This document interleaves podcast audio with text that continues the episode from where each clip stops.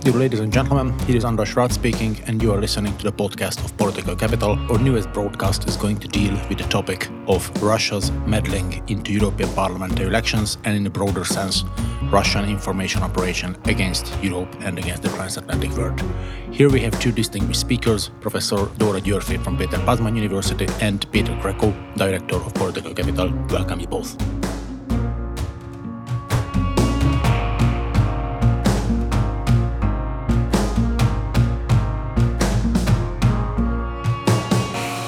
Listening to the podcast of Political Capital Institute.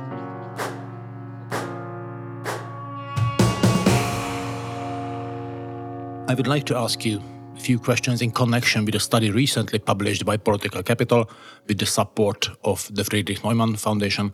This study dealt in detail with the options and possibilities Russia has for meddling into European elections and also with the tools used for such information operation.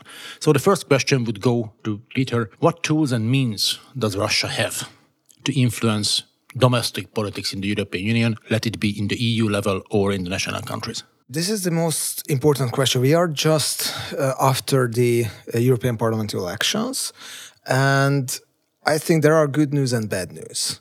Good news is that we could not really see a systemic uh, attempt from the side of Russia to change the outcome of the European Parliament elections.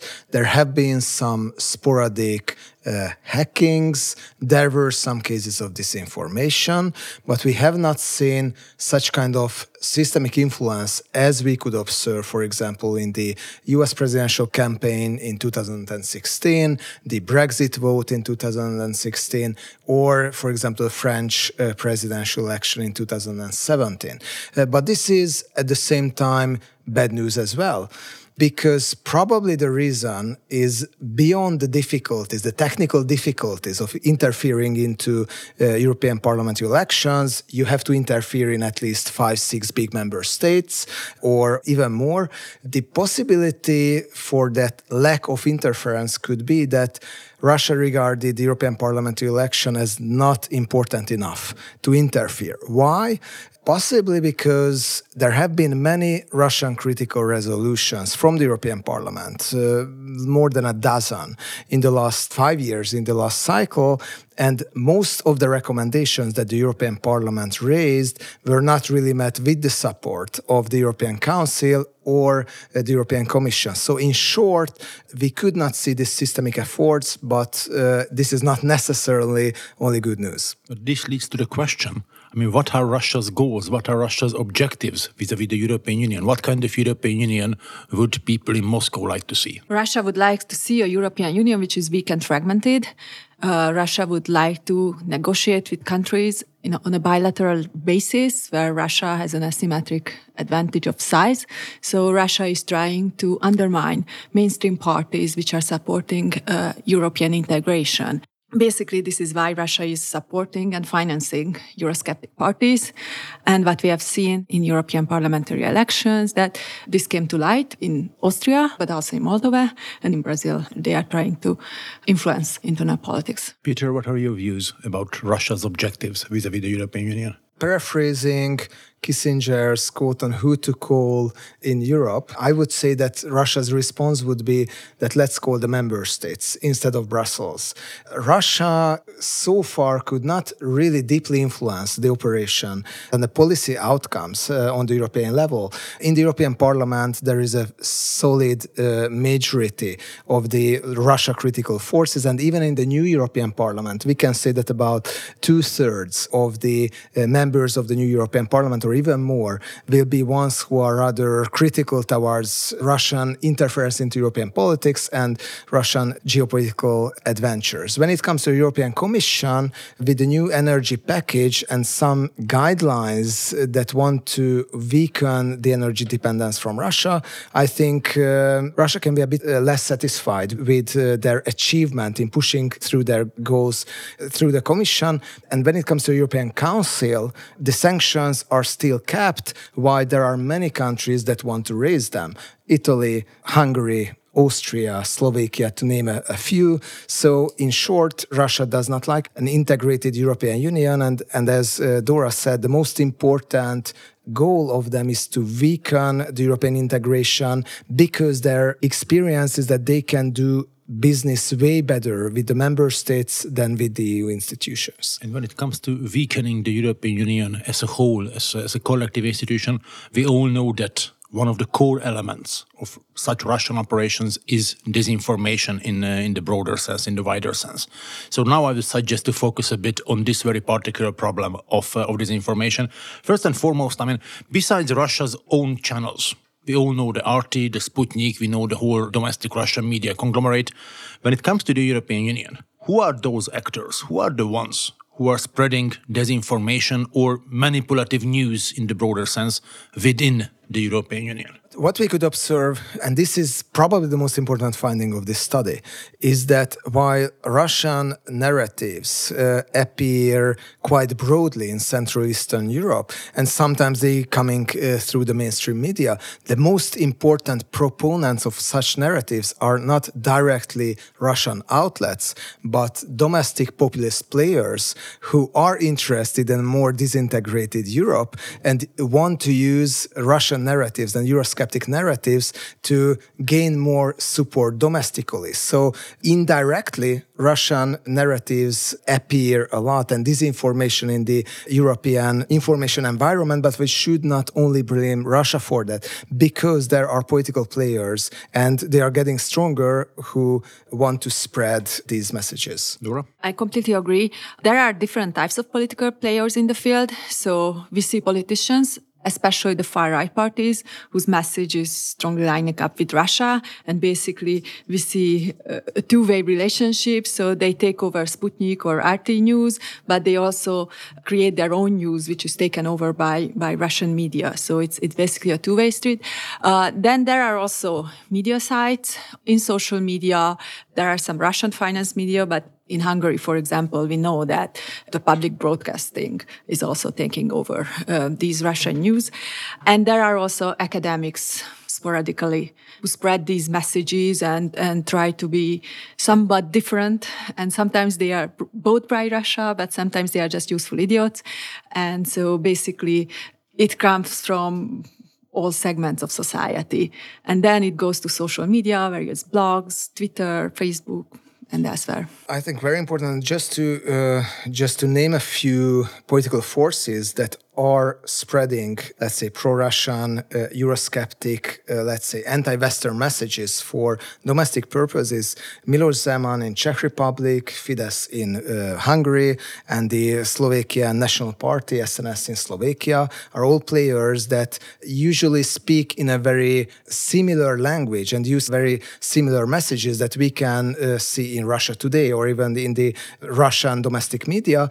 But on the other hand, the most important reason we think is not that uh, these actors are directly called by Vladimir Putin that please say this and that, but it resonates uh, to the attitudes of the public. In Slovakia, we see quite strong anti-American attitudes. For example, in Hungary, there are some strong uh, Eurosceptic attitudes and very strong nationalist attitudes at the at the same time. And uh, in the Czech Republic, there is this quite traditional form of Euroscepticism. This can be all exploited by domestic political actors. Which basically leads us to the next question. Uh, you said that it's not only Russia whom one needs to blame, but their part of the blame is also on our side. What is your opinion, Dora? What what are the factors which make the EU so vulnerable to, to disinformation? Where are our weaknesses? I think a lot of things happened uh, in technology recently. So basically, before the media was highly edited and organized and basically led by elites, so editors strictly uh, narrowed the scope of subjects, the tone of the media, and with the social media, basically everybody got a voice. And Russia can interfere in the domestic debates on any issue. And Russia has a I mean, long history. Soviet Union has a long history of trying to influence the West through provoking debates, increasing polarization of society, and basically social media gives them a very cheap tool for spreading these messages. A second issue, I think, is that we are all suffering from information overload. So basically, you know, anything happens in any part of the world, we immediately learn about it. Uh, I think I'm not alone spending, I don't know, 10 hours or 14 hours a day but reading the news uh, but but basically it's it you know something is very far from us so everybody is vulnerable to misinformation because there is no way to check it. And it's also important that uh, creating fake news is much more simple than creating real news because for real news you have to go after the what happened who are the actors what are their interests and all that. Creating fake news is just you know some macedonian teenagers can write up 10 or 100 a day and they don't have to worry about fact checking or asking different actors so basically it takes much less time and basically they they flood the internet with these kinds of fake news and people believe like only 50% of it but that's still 50% fake news and basically fact checking is also taking a lot of time and effort. So fake news is always spreading much faster than, than real news. And so it's important, I think, to you know, we will talk about what can be done, but um, being aware of these dangers. Which, which also means that factual knowledge or knowledge in general should increase the resilience to, to fake news. And when this knowledge is not present, or not present in detail, for example, when it comes to the minuscule details, minor details of how the European Union functions, this probably also offers an attractive spot for anyone who'd like to uh, to conduct information attacks uh, when it comes to the functioning of the European Union. But I mean, let's let's try to change side in a way. If you were the ones spreading this information, you know, you just you just change affiliation. What would be those panels, or what would be those topics through which you would try to to discredit the European Union or discredit NATO or the United States? If you have some ideas to suggest, I mean, or to, to point out what our weak spots are, why these spots are weak. Uh, so I think one important element of fake news is is to have some truth about it. But at the beginning, I think uh, having half truths is is usually a, a, good idea to start with, and then uh, arouse emotions. So basically, uh, provoke a kind of moral panic, and uh, you know you can easily do that with with the EU it depends on the country because every country is upset about different aspect of the European Union. So for, for donor countries, I think it's very easy to provoke some kind of moral panic about wasting EU money and how wasteful is EU bureaucracy and how poorly the money is used. And, you know, I think in the donor country, that's a strategy. In this part of the world, in, in Central and Eastern Europe, you know, they have been very successful in provoking moral panic over, over migration. And then in Southern Europe, they can also be very useful in provoking an antagonism towards Germany by blaming the country for, for austerity and for the, all the suffering and unemployment and, you know, wage decreases that these countries have gone through. So basically you have to just kind of formulate the right message and have some kind of half truth and then this moralization of that and, you know, it's, it's there. And we haven't even mentioned the topic of traditional values um, yeah, allegedly endangered by, by, by the European Union. Yeah, uh, what what is particularly important, I think, in part uh, in this part of, of the European Union, is that why the citizens know that in terms of money, the advantages of the European Union are obvious. At the same time, there is this narrative which can contain particles of truth that uh, we are regarded to be, let's say, second level uh, citizens of the European Union. We are just the colonies of Western European states and their big companies. We are just needed for the cheap workforce and for the for the bigger market.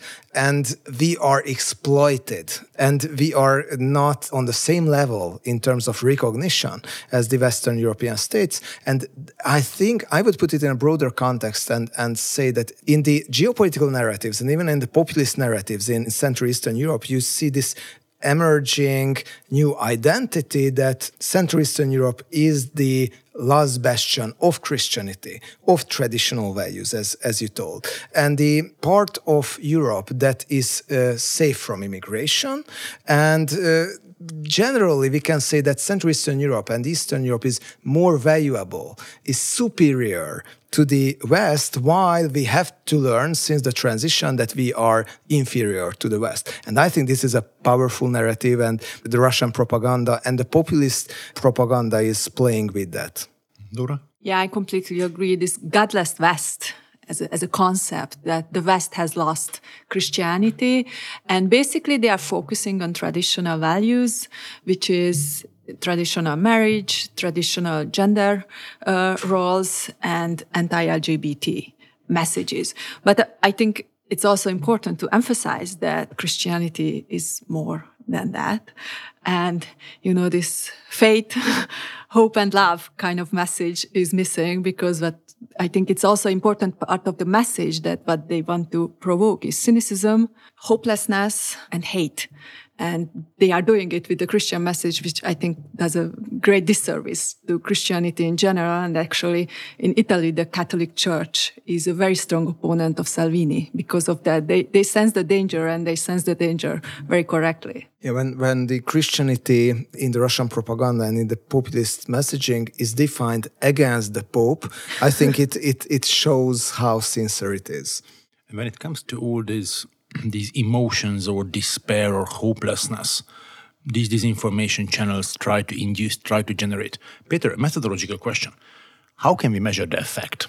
Because so far we've been talking about our own vulnerabilities as well as about the tools our adversaries are using. How to measure the effect? Is it possible at all? Yeah, without wanting to to drive all listeners asleep uh, with with very long methodological discussions, I I would uh, highlight two important points. One is that yes, impact is always difficult to measure. You can check the outreach of the propaganda messages and and see how big part of the society is affected by the certain message, or you can turn to public opinion polls. The problem with the latter is that you cannot really separate the impact of the Uh, let's say, disinformation messages from the attitudes that are already there. So, for example, if we find that there are very strong, let's say, traditionalist narratives and attitudes in Poland, it does not mean that this is only because of Russian propaganda, because yes, Russian propaganda want to exploit that, but this is a country where these have generally deep roots. What we could find, I think, in Hungary, that in many cases where the government of propaganda picked up some uh, Russian disinformation uh, narratives, mostly for domestic purposes, about George Soros, about migration, about the West and the European Union, it had a strong impact on the public opinion. But I think Hungary is a special case because no other EU member states have such centralized uh, media environment. The media environment already leads us basically to, to the second question. Dora, in the beginning, you already mentioned the role of technology. And of course, like with the development of technology, both information and the spread of disinformation have much better, way more functioning, faster, quicker, and more flexible channels than any disinformators or disinformants had, let's say, a century ago. So, regarding the question of, of technology and the role of technology in information warfare or disinformation in general, what are your views about the use of technology, either for or against disinformation? Do you have best practices in mind, for example? Well, I think technology is a tool and, you know, it's about intent. So how technology is used is the important. And, you know, the bad actors can use technology and the good actors can use technology. And this is a kind of competition between them. And now Twitter, Facebook and all these uh, companies try to implement algorithms to somehow depress fake news reach. Uh, but their incentive system is is questionable because they have gained greatly by Russians participating in these uh, in these discussions. Russians were also paying them, and you know you can read issues that uh, they are actually invested in Facebook. So basically, they have to calculate whether it is worth getting that Russian money or whether there is a vulnerability to their brand. So basically, their reputation is at stake and what is more, worth more. So they are doing what they need to do for their reputation, but uh, they are also strongly interested in keeping light regulation for their sector and uh, that light regulation might go with, you know, a Republican president and uh, with Russian money. And so I am skeptical that we can entrust this on the technological companies. And this is why the European Union and, you know, the, tries to regulate them. And there are issues for regulation in the US as well. But Democrats at this point are not able to implement those. Dora, you mentioned already like technological solutions such as taking down fake news accounts. You also mentioned regulatory solutions. Uh, Peter, do you see any other ways of how to increase the resilience of the society vis-a-vis disinformation besides regulatory or, or technological measures?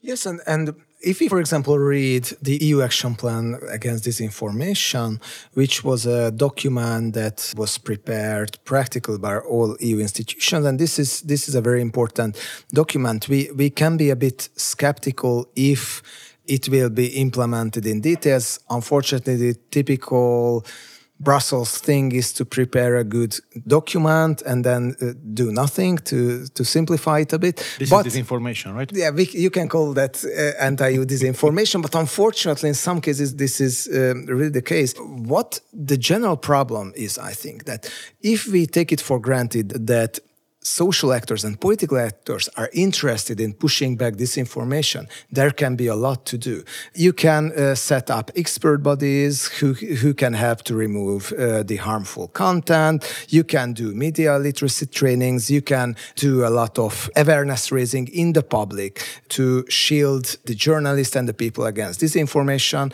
And I think all this can be successful if everyone just puts a bit more effort into recognizing fake news and disinformation information, it's relatively easy to do. And even in the changing information environment, I think with a bit of thinking, it's not always that difficult to recognize fake news and disinformation pieces. The problem comes when the political actors themselves are interested in spreading fake news and disinformation. And it is a case to a certain extent. It was the case in the 2016 US presidential election. It was the case in the uh, Brexit electoral campaign. It was the case in the last Hungarian election campaign. It was the case in Italy. So if the political wants to spread disinformation, then I think the policy players cannot do too much to hamper it. We already quoted once Vladimir Lenin when speaking about the useful idiots, полезные idioty. So let's use another Lenin quote, uh, what to do, что делать.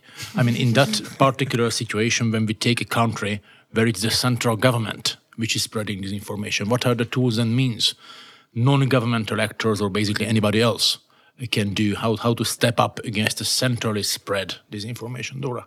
Well, in a society where citizens are very active and aware of politics, then there are quite a few tools to utilize. So, for example, in higher education, uh, you can teach methods to differentiate true information from false information.